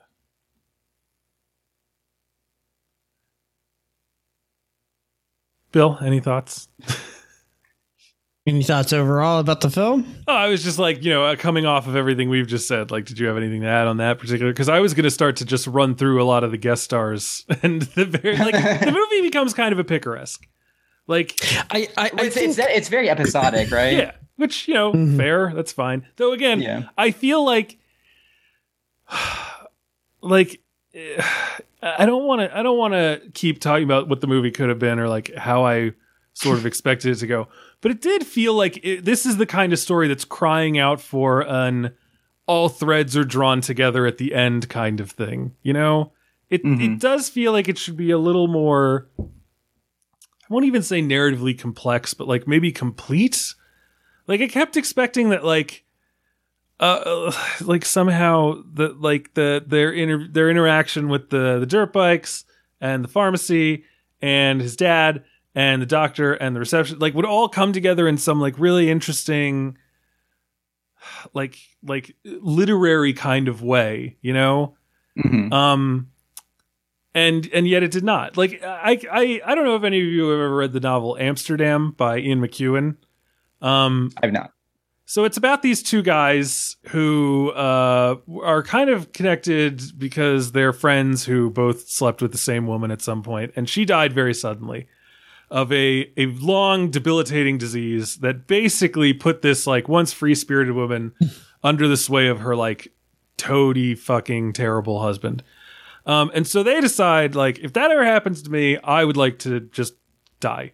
Um, and they both have big professional things that are going to happen and then they both get very jealous of one another and a lot of bad stuff goes happen blah blah blah to spoil the ending of this novel which everyone should read because i like it a lot um they they each end up forging in some way the like you know go order for the other one to get assisted suicided Mm. um, and to me, that's like kind of what I was like hoping for in this movie. I was hoping for like that kind of like clockwork, all the pieces ticking together type of thing. But it just kind of, it just ended up kind of did feeling like messy and a little like slapdash and unmotivated. And, you know, so we get like, we get like them going to see uh, Lavell Crawford as Donnie, who you might know as Huell from Breaking Bad and Better Call Saul, or Trevlo from New Girl. Um, and uh and then they go and see JB Smoove as as his dad and you know we get a brief stop with Tiffany Haddish and I just like each of those each of those new things I just like I don't know it never felt like it was building like they all felt very disconnected it didn't feel I didn't feel like I was being taken on a journey Mm. like Yeah, what it like is- what did we get from what did we get from Lavell other than like a cut that sends them to the place where they then hold up quote unquote a pharmacy like Right. Yeah. It feels like that was to, I guess, I mean, to come back around to the dirt bike stuff at the end, but it's like, did you Yeah. necessarily need that at the end? Right, like that's a lot of time spent on just being able to get them on dirt bikes so they can have Yeah. a more cinematic final showdown with their own Yeah. desire to die. Yeah, that's that's the one. Yeah, that's like the one stop that I even watching it the second time I had forgotten from the first time was like that stop like on the journey. I remembered all the other scenes. Um, but yeah, it is. It's certainly structured like a road movie with those different kind of vignettes of stopping at this place and this place and this place. But I think if I have one big complaint with it, it is that the or not, not even necessarily like a full complaint but just a feeling of wanting more is that the last 10 or 15 minutes i did feel like i was wanting similar to you wanting something more wanting to feel like there was more of like a stamp on like this is the end of the movie this is the resolution and like they do resolve it but it feels a little bit to me maybe rushed at at kind of the end, the last ten or so minutes. Yeah, it, it feels like it moves pretty quick at the end, but Mhm. I, I think I, I think part of it is because it's starting to run out of real estate in terms of timing, in terms of the day, right? This Right. this whole thing is supposed to happen over the course of a day, and that's kind of the timeline that they keep talking about. Um, you know, once the doctor office sequence kind of happens, uh, you know that which by the way i don't know why christopher abbott's character grabs the gun from the doctor's hand like that would have been an easy like hey yeah, there's a lot where it's he- just like uh, this. Is, there's a lot to explain here, but it can be explained. Like i mean in like, that you know, going sequence into going into a car chase that turns into a dirt bike chase that turns into like like they could have had their final showdown in the doctor's office hallway. Yeah. Like saved a couple dozen thousand dollars from the budget of this movie, and just had that fun because that final showdown to me honestly was pretty was pretty good. And i feel like if if they had maybe honed in a little more on the characters earlier on you know people obviously disagree with me. I feel like we could have gotten a little more a little more of that. But like that whole moment where you know val's like i want to live and kevin's like fuck it we're going down. Like i'm not going to let you have to live with this murder rap on you um, right. you know, and at that point, uh, but here's another thing. I, well, I was gonna say like having him chug the whiskey the whole day is kind of a cop out, but like I can't decide if I I like it better that like he's suicidal and he's like gotten drunk and so now he's gonna do it, or if I prefer that like oh well his like latent borderline personality disorder finally caught up to him and now he's like going quote unquote crazy. I just don't know which of those would be better, you know? And so that's almost like why I kind of wish that he just had a good, normal, seeming, productive, awesome life and but he was still like feeling this way. And he just so it didn't it didn't quite come so much out of like a medical diagnosis or a substance abuse thing, you know? Like it's it's just um it feels to me like that makes the the moment a little less grounded in in some like sense of humanity. Mm. But I don't know. But like Yeah. generally, I liked that standoff. Yeah, I I like it too. And then like that, him making that decision at the end is is kind of raises that question of like, is he in a way like doing it so that like Val doesn't have like the murder on him? Like, is is he uh, kind of almost misguidingly maybe doing it in a way of trying to like protect his friend at that point as like almost a sacrifice but then that kind of gets confusing too because then it, it just again raises the question of like does this guy actually did he want to kill himself? Does he want to kill himself? Like i i feel like there is just a little bit at the end that i wish we could have seen more examination of i suppose. Like even if it was just extended like five more minutes so that we could delve in a little bit into what's going on with those characters. Because then you also have the moment of him when they're in the car chase before the dirt bike chase where he says the n word to him where Abbott's character says the n word and then like that becomes like a thing that he's like apologizing for. And it's like this is kind of like a, a heavy thing to drop in like right now at the end of the movie where like we're not able to really like examine it too much. And like I am still I think a little bit confused about that being dropped in the way that it's dropped in Right. Like, is that supposed to be funny? Yeah, Let's start talking a lot about like the, the racial divisions in America at the end. But I mean, yeah and that's the kind of thing where it it could almost I could almost see a movie where like I guess like if even though you're like lifelong friends, like maybe you've grown apart and you don't realize how bad your friend is right until you get to one of their episodes. You know, like like Right. I, I I dated someone with a I can't remember what the final diagnosis ended up being. Uh, it was bipolar, possibly borderline personality. And you know, you you start off and it's like, oh yeah, like you know, every once in a while she's like, you know, a little upset, but like it's not Sure. that bad. But then when you're in college and you're dating someone who has a mental illness that first presents itself late in uh, teenage years, but can progress up until you're in the middle of your 30s, and you stay with them for a three year chunk of that, um, things start to get worse. And eventually they try to murder you with a coffee cup.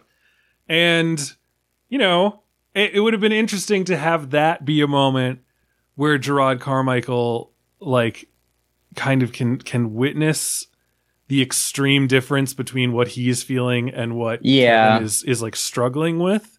And to go like, "Oh, I thought my friend and I were going through the same thing and we are clearly not and maybe I need to like reassess how I am feeling because I am not uh, having the kinship that I thought I did." that's what I would. That's kind of the direction where I kept expecting it to go. Was him eventually having this realization of like, oh, I don't like. I did not realize what I was getting myself into Mhm. with this. Um, but yeah, never quite really went there. But that's that's yeah, that was where I kept expecting it to go. Yeah. Like Yeah, I it's it's this thing so like I I was told a lot after my friend killed himself. Yeah, I love that I finally have an episode where I get to talk about this. It's not like Toy Story 4 where I just like drop it in and I'm like, "Sorry to be this guy, but I need to bring this up in the middle of this children's film." Um what uh I a lot of people were like, "Look, it sucks. It's not okay. You're not okay, and that's fine. Um, life will get better, but you got to stay alive long enough for it to get there." And I was like, "Yep, that's true. I'm gonna just white knuckle through this shit."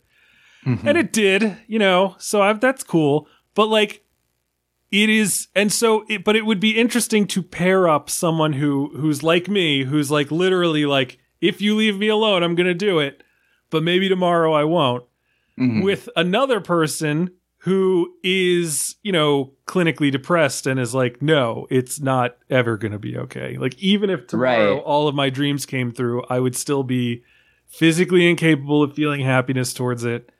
And I'm tired of living in this bleak reality where waking up every morning puts me into physical pain.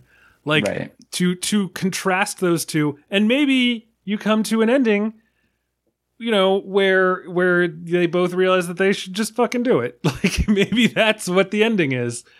But it just um it doesn't feel like it ever really like wrestles completely with their separate i i identities on the suicidal spectrum. Um you know kevin tries to talk val out of it a little bit um but it never And- really and- it never really seems to come to much Th- those are the sections that I actually appreciated the most because he is like, you know, you you're having a bad time, but you haven't actually like gone through the system the way that I have. I've I've had all the Mm-hmm. medication. I've had uh, yeah, I've had all Yeah. the doctors. I've tried everything. Yeah. Yes, and he's like, you know, you you haven't, and you should go through that before you decide to just give up. And I think I think that's an important distinction. And I think that's, you know, it doesn't have to be a twenty minute diatribe. It can be a five minute scene. And I think that's fine because that's, you know, it- it- this film is not trying to be everything, right? Yeah. Yeah. Um, This movie cannot it's- encompass it's- the whole of all suicidal ideation, and Correct. And so I think I think that's a very fair and very honest and very poignant conversation point that he's having not just with like his you know best friend but also like with just a person just in general right, Right. like that that would be solid sound advice for just about anything. It doesn't have to do with you know mental health or or suicide or anything like that right? It could be oh i have a a injured knee okay well you should probably try this and this and this no i'm just gonna chop it off and it's like whoa whoa like uh, there are other options you know Right, um yeah. so i th- it would almost be. I, I and maybe this is maybe I just need to go and write this script. It would almost be funnier if you had someone who's struggled with depression their entire life, has like maybe attempted suicide a couple times, but keeps getting foiled. Um, that could be its own running joke. Is people talking about how fucking Sure. piss poor this guy is at killing himself, and then he's got a friend who's like wife left him or something. Or hell, if you really to go really dark, maybe she died. Maybe she fucking died real bad, real suddenly. And he's like, "Hey, what's up, uh, first friend? I'm going to kill myself. Would you like to kill yourself with me?" Um, and like you know, clinical depression friend can be like, "I don't. If I'm still here, then you've got to fucking stick around. Like your thing could get better. I'm, you know." a broken individual and it's never going to be okay. And then you just spend, you know, a whole day with them as like, you know, newly suicidal friend is putting his affairs in order and is like 100% going to do it. Absolutely going to do it.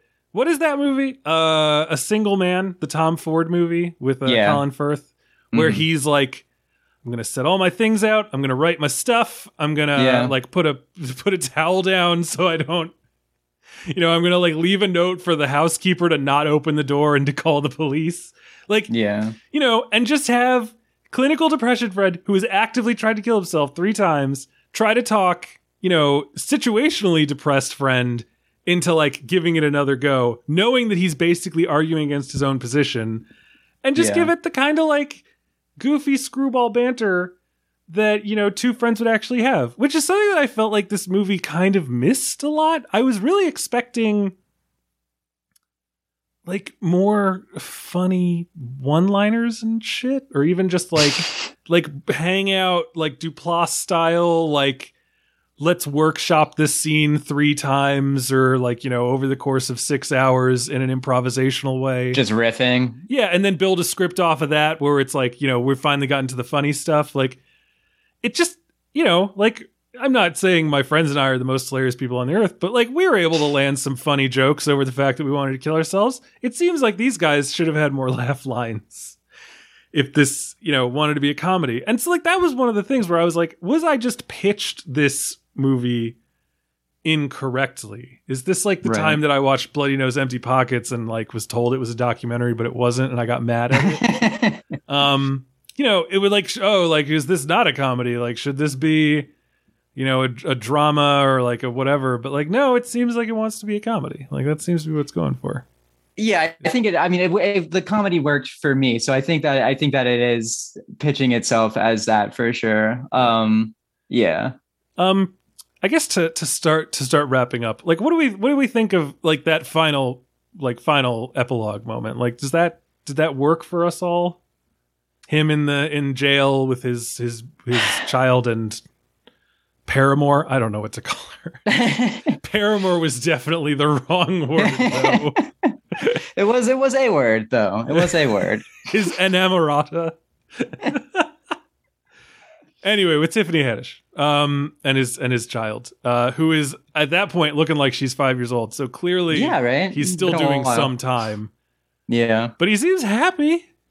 You know, Yeah. he's smiling. He's playing with his kid. I get it. I have a five year old. She's she's a hoot.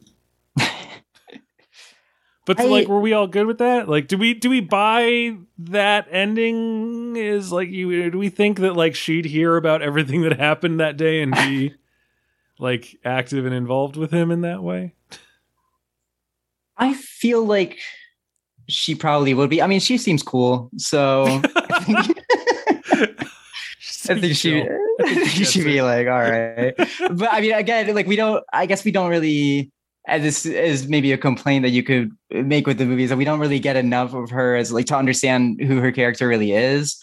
Um, like she is. I mean, and I don't know if we need to, right? Like it is just kind of about the two guys, so maybe there's not a reason for her to be at like a fully fleshed out character, but yeah I, I feel like she she would you know be there she seems like she would be um i i know i've seen some people complain about kind of the epilogue and the the idea that it is like after all of this we see this like happy scene like in a prison it's like father's day like all the guards are like chill like everybody's there with like their families and it's like prison just seems you know totally normal and like fine and like that's not maybe uh accurate but th- i think that speaks to the thing that we were talking about earlier where it's like maybe in that one moment like things could be fine like it doesn't this doesn't it's suddenly need to be a movie that represents the right? Does he need to suddenly be in Oz? Like, is that? yeah exactly exactly that's also one of the things is like people will say that like, oh, this like I won't say glamorization of prison, but they make it seem so. But like,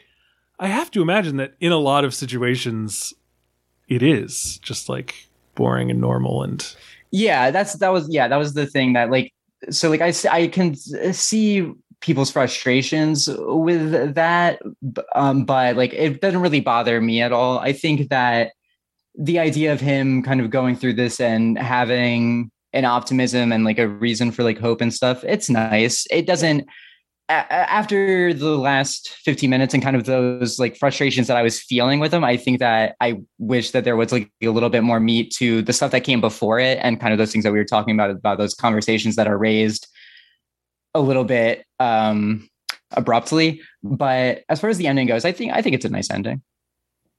I appreciate that it's not like I don't know I don't know how to put this that there's no dialogue really like Yeah, I like that mm-hmm. too. that like mm-hmm. it's not like her saying like oh only like seven more years right. Yeah, yeah, yeah, exactly. and then he's like Hey, well it would have been 25 to life if it weren't for Yeah. good old Kevin Yeah. blowing his brains out he's just like oh he's like holding his daughter's hand and says like i'm so glad i didn't kill myself that one day that i wanted to Let me tell you about. Oh my God! I just came up with the worst possible ending for this movie. He sits down with his daughter and says, "Let me tell you about the man who saved my life." Beautiful Oh, boy. beautiful let me name is tell you about let me tell you about the reason you're named kevin oh my God. Ugh. anyway, yeah, that would be terrible. Bill, did you have any feelings on the ending? I thought it was good. I, I, I like you appreciated that there there is no real dialogue in it. You just see him, uh, you know, enjoying his life with his daughter. Um, I I was kind of shocked that they ended up showing him in a correctional facility. Now, you know, who knows how long that time period is? Obviously, he's got visitation rights, so you know, it seemed pretty um, low security. I'm going to assume Yeah. that he's he's serving like five to ten with like parole possible after seven and good behavior and blah blah blah. Like you know that kind of that kind of thing. I he started definitely reading, doesn't seem like he's being watched very rigidly in that moment. right. Yeah, the I, I started reading the book Homicide: A Year on the Killing Streets um, by David Simon, um, where he spent like a year with a bunch of Baltimore homicide detectives, and um, it's an incredible book. Recommend everyone read it. And um, it is it is one of those things where like now whenever I see someone get arrested for murder, I'm like, yeah, but the DA is going to look at that case and he's going to try to just plea bargain it down, like, oh, you can Right. demand ten, whatever. We just need to clear the board, unless Yeah. you're like a real full on monster. And I don't foresee them coming after him in that way. correct. Yeah. Yeah. That was a season of a serial, right? The the podcast where they she was like Oh, yeah. with the one. My God, that was Yeah. that was wild. to yeah, hear learned learned justice learned a lot during this. Wait, Yeah. there was. I thought there were only like two seasons of Serial. There's three. The one with the the, the first one with the the one guy's case who I can't. Syed. Yeah, and uh, yeah, and then the second one was like Oh, um fucking uh, Bergdahl for some reason. yeah yeah yeah, and then the third one. Well, I mean, Mark Boal. yeah, but I mean, uh, like who you know? the third one is it's really interesting. I I wish I could remember the the city, um, but she like embeds herself in one like courthouse, one precinct. I think and it's, Columbus, No, It- it's, yeah, it's in Cleveland. I'm looking at it now. Cleveland. Cleveland, There you go. Ohio. Yeah, yeah. So it's not one story over the course of the entire season. That's it's the like entire point several of different. Right. Yeah. It's not. How dare Yeah, they? that's- That's like if 24 was like, look, 20, We're uh, 24 that, that Well, one I mean, of 24 that was like 12 episodes Let's Uh, let's so, let's Return let's be one. honest. Like this is this is literally like the writer's reason for why oftentimes sequels are way shittier than the original. Right? It's it's hard to hit that same home run that Serial hit with that first Yeah, you you know can't repeat the trial and everything Right. like that. Like again, that's why so. I'm shocked they even had a third season because I remember, oh my god, season Serial season two, and she's like, Bowe Bergdahl, and I was like, I am out. Who gives Yeah. a flying fuck? Give yeah, me another I think weird. maybe that's why they maybe that's why they pivoted for the third because it really is it's a fascinating season. You, I mean, as somebody who didn't know a ton for, of the legal system and everything, um, like that was a, I mean, an eye opener in some respects. Like you, you know, shit's going wrong. You know, there. It's it's heartbreaking to be honest. yeah, it really is. It's you learn a lot, I think, from listening to it. And I would, if people don't know that there's a third season of Serial out there or haven't listened to it, because I did, I tried listening to the second season. And I got through like two episodes and gave up on it. I was like, I, Yeah. I am not. I did down the for same this. thing. I was like, I just, it's not. No, I'm sorry. It's just Yeah, not happening. but It's just The, not. the third season is really, the third season is really compelling, really bleak though. Yeah, Yeah. definitely very I bleak. I, I mean- I, I mean- I really liked it. our so our court Yeah. system is. I mean, the the issue is that like.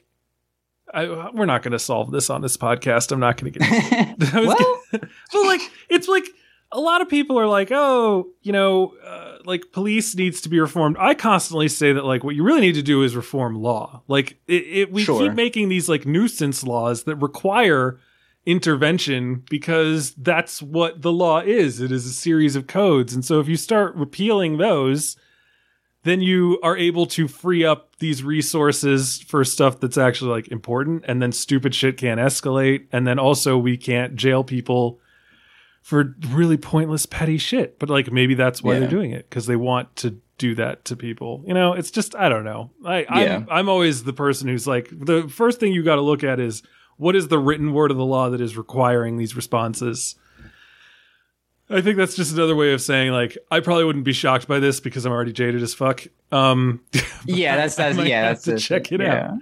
yeah, because I think a lot of people are like, oh, the Sterling, you know, legal system and all of its Yeah, even as that that's what I was uh ineloquently saying is that like I definitely have an understanding that like everything's fucked.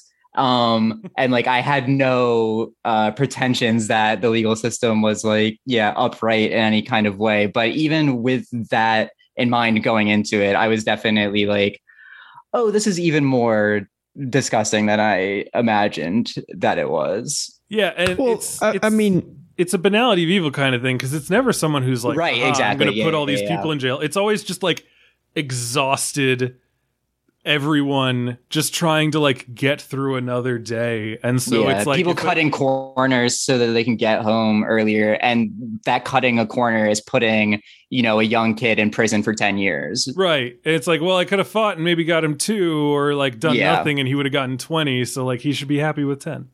Right. You know, it's, it's that, and that's, you know, it's in, in homicide, they, they talk about that a lot. It was like, Yeah, yeah, know, yeah. why are you, why are you sitting in this interrogation room with a, a person whose sole job is to find someone who killed someone else and put them in jail? and why are you believing that he is your friend? Right. Yeah. Um, and it's funny because like even the cops in that book seem to have a certain level of like, can you fucking believe this guy hasn't lawyered up yet? Like, what is what is wrong with him? Um. Yeah. So anyway, that's just our way of saying we're pretty sure Val is probably doing. he probably got like a suspended sentence of some kind, but still has to serve like five to seven. yeah. Anyway, if you're a lawyer and want to tell us what you think Val probably got, please let us know. Gerard, call in. Let us know. Yeah. I also think it's it's funny how this movie like prevaricates on like the issue of like them having guns and how cool it feels to have a gun and how wrong that is. Yeah, I I I kind of liked that. That like Kevin Abbott's character is like so anti-gun, and then he fires a gun, and he's like, "Oh, this fucking rules!" Like, Yeah, he's like, wait, why are we like the mentally healthiest country on earth? We have so many fucking guns, like, exactly. yeah. which I get. Like, there, one of my favorite videos was like, I think it was, I think it was BuzzFeed. Maybe they said they did like, you know, anti-gun people shoot a gun for the first time. Right. and they like almost every one of them was like this is fucking awesome It- but it also like you know the brightly they were like but it also makes me somehow even more terrified of guns because these things Yeah. are so powerful but that's Mm. like you know as a person who's professionally in a in a sporting environment not like sport hunting like target shooting like shotguns and owns guns i'm like very cool with expanding you know laws prohibiting the purchasing of firearms because i fully Yeah. understand how how dangerous they can be in the wrong hands. Yeah. Um, so yeah, so that's interesting. So that was the thing that I liked. I did love when he first picks it up. He's like, "Oh God, I feel bad for all those like anti-gun Facebook posts." And it's stuff like that that I just like kind of was expecting more of in this movie, and it felt like it was a little light on them. right. I think real like again, it just feels like like if you'd gotten rid of like him going to see his dad and like going to see uh Donnie at the dirt bike place, if you just had more of them like maybe if the entire thing was just them like getting like meals at places they like and like working on the mechanics of killing themselves like it Right, would have been like, funnier like you would just would have had more opportunity to like vibe with them rather than hitting these points that it like felt like you know we've randomly stumbled into the United States of Leland. Jesus Christ. I'm glad that I finally said that movie name and someone responded to it. Oh, what a movie that was. That is a hell of a movie. Bill, did you ever see the United States of Leland? What? The, the, United, Sta- the United States of Leland? Yeah, you repeating it doesn't doesn't help. The, the United States of Leland. Okay. You know, the Yeah. movie where Ryan Gosling murders a mentally disabled kid and oh. is Oh. the, the hero of the movie who Yeah. we sympathize with. Interesting. This, you, sh- I'm going to say it right now. You should watch it because it is hard to believe it exists.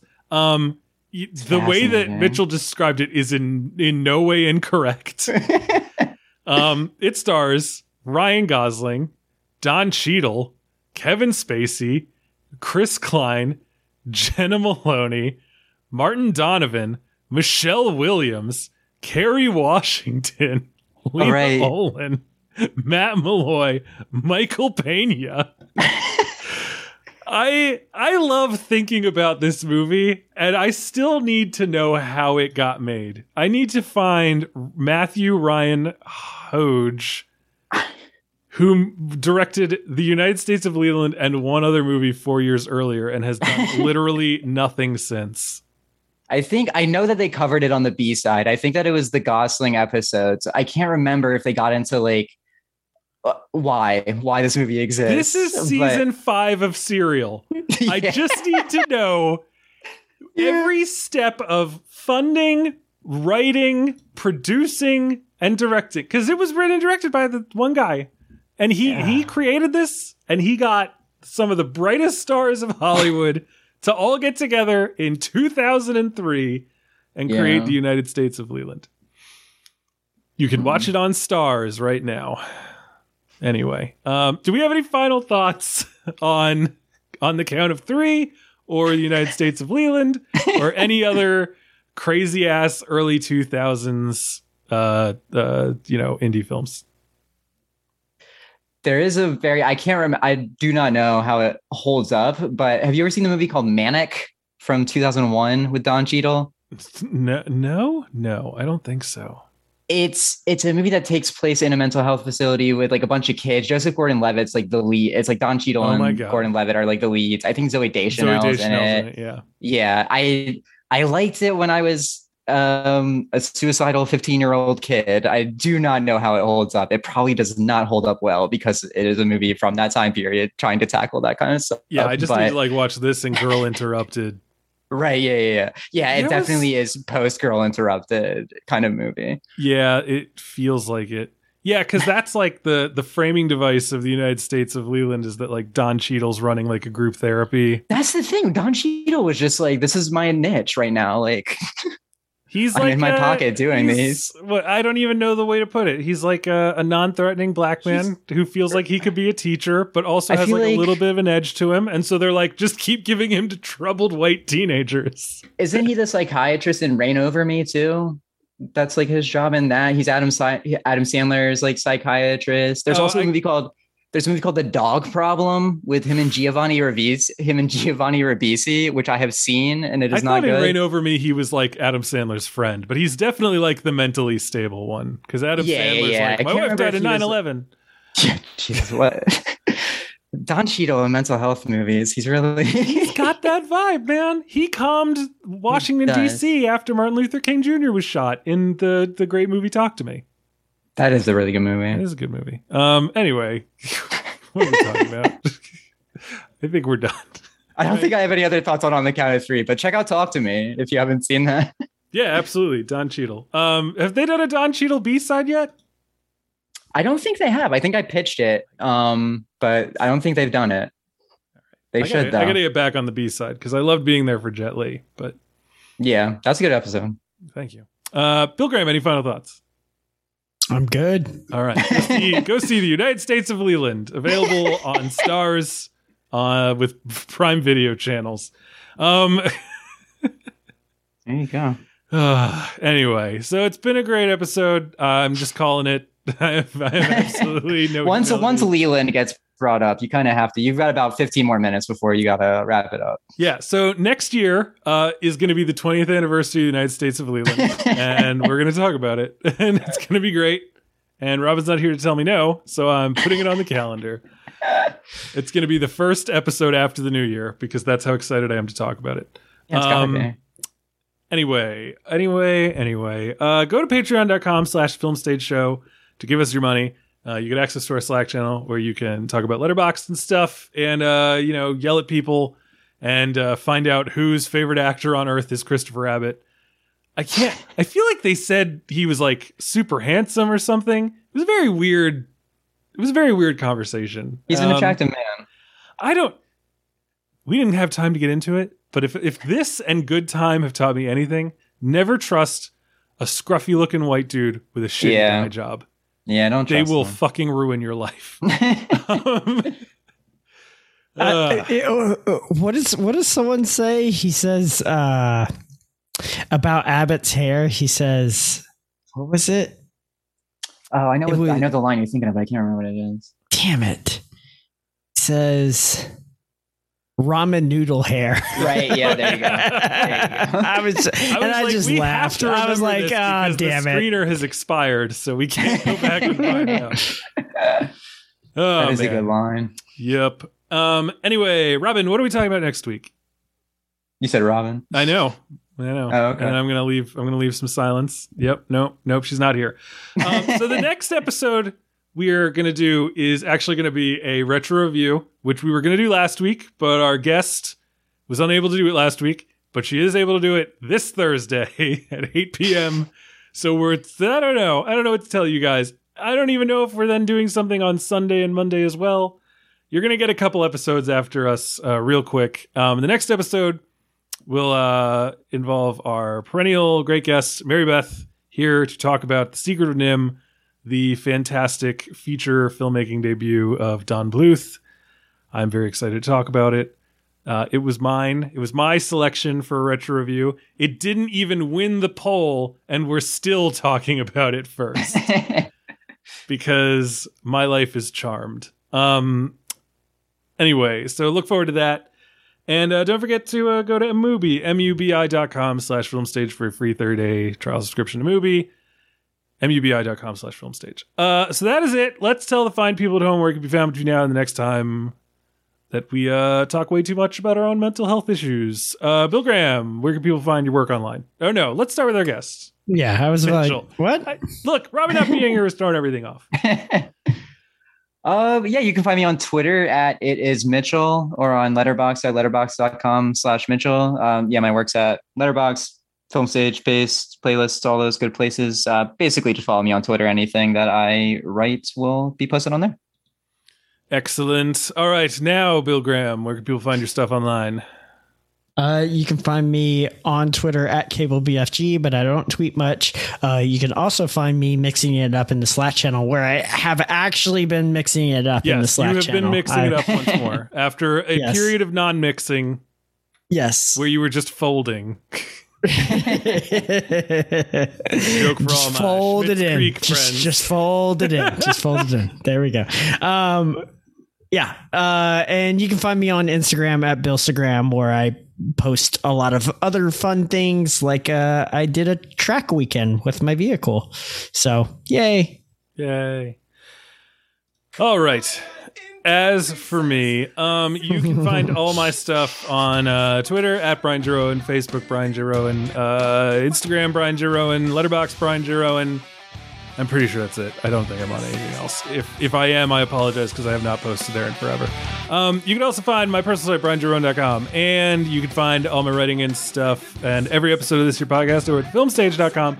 And if you're going to be in the DC area on May 21st, you should come to the art show that we were throwing at my distillery. That is Installation Distillation. Go to schmidtspirits.com for information about that and uh, to uh, purchase tickets. Uh, use the offer code Inkwell for 50% off. Anyway, that is it. Ladies and gentlemen, thank you so much for joining us and tune in next time.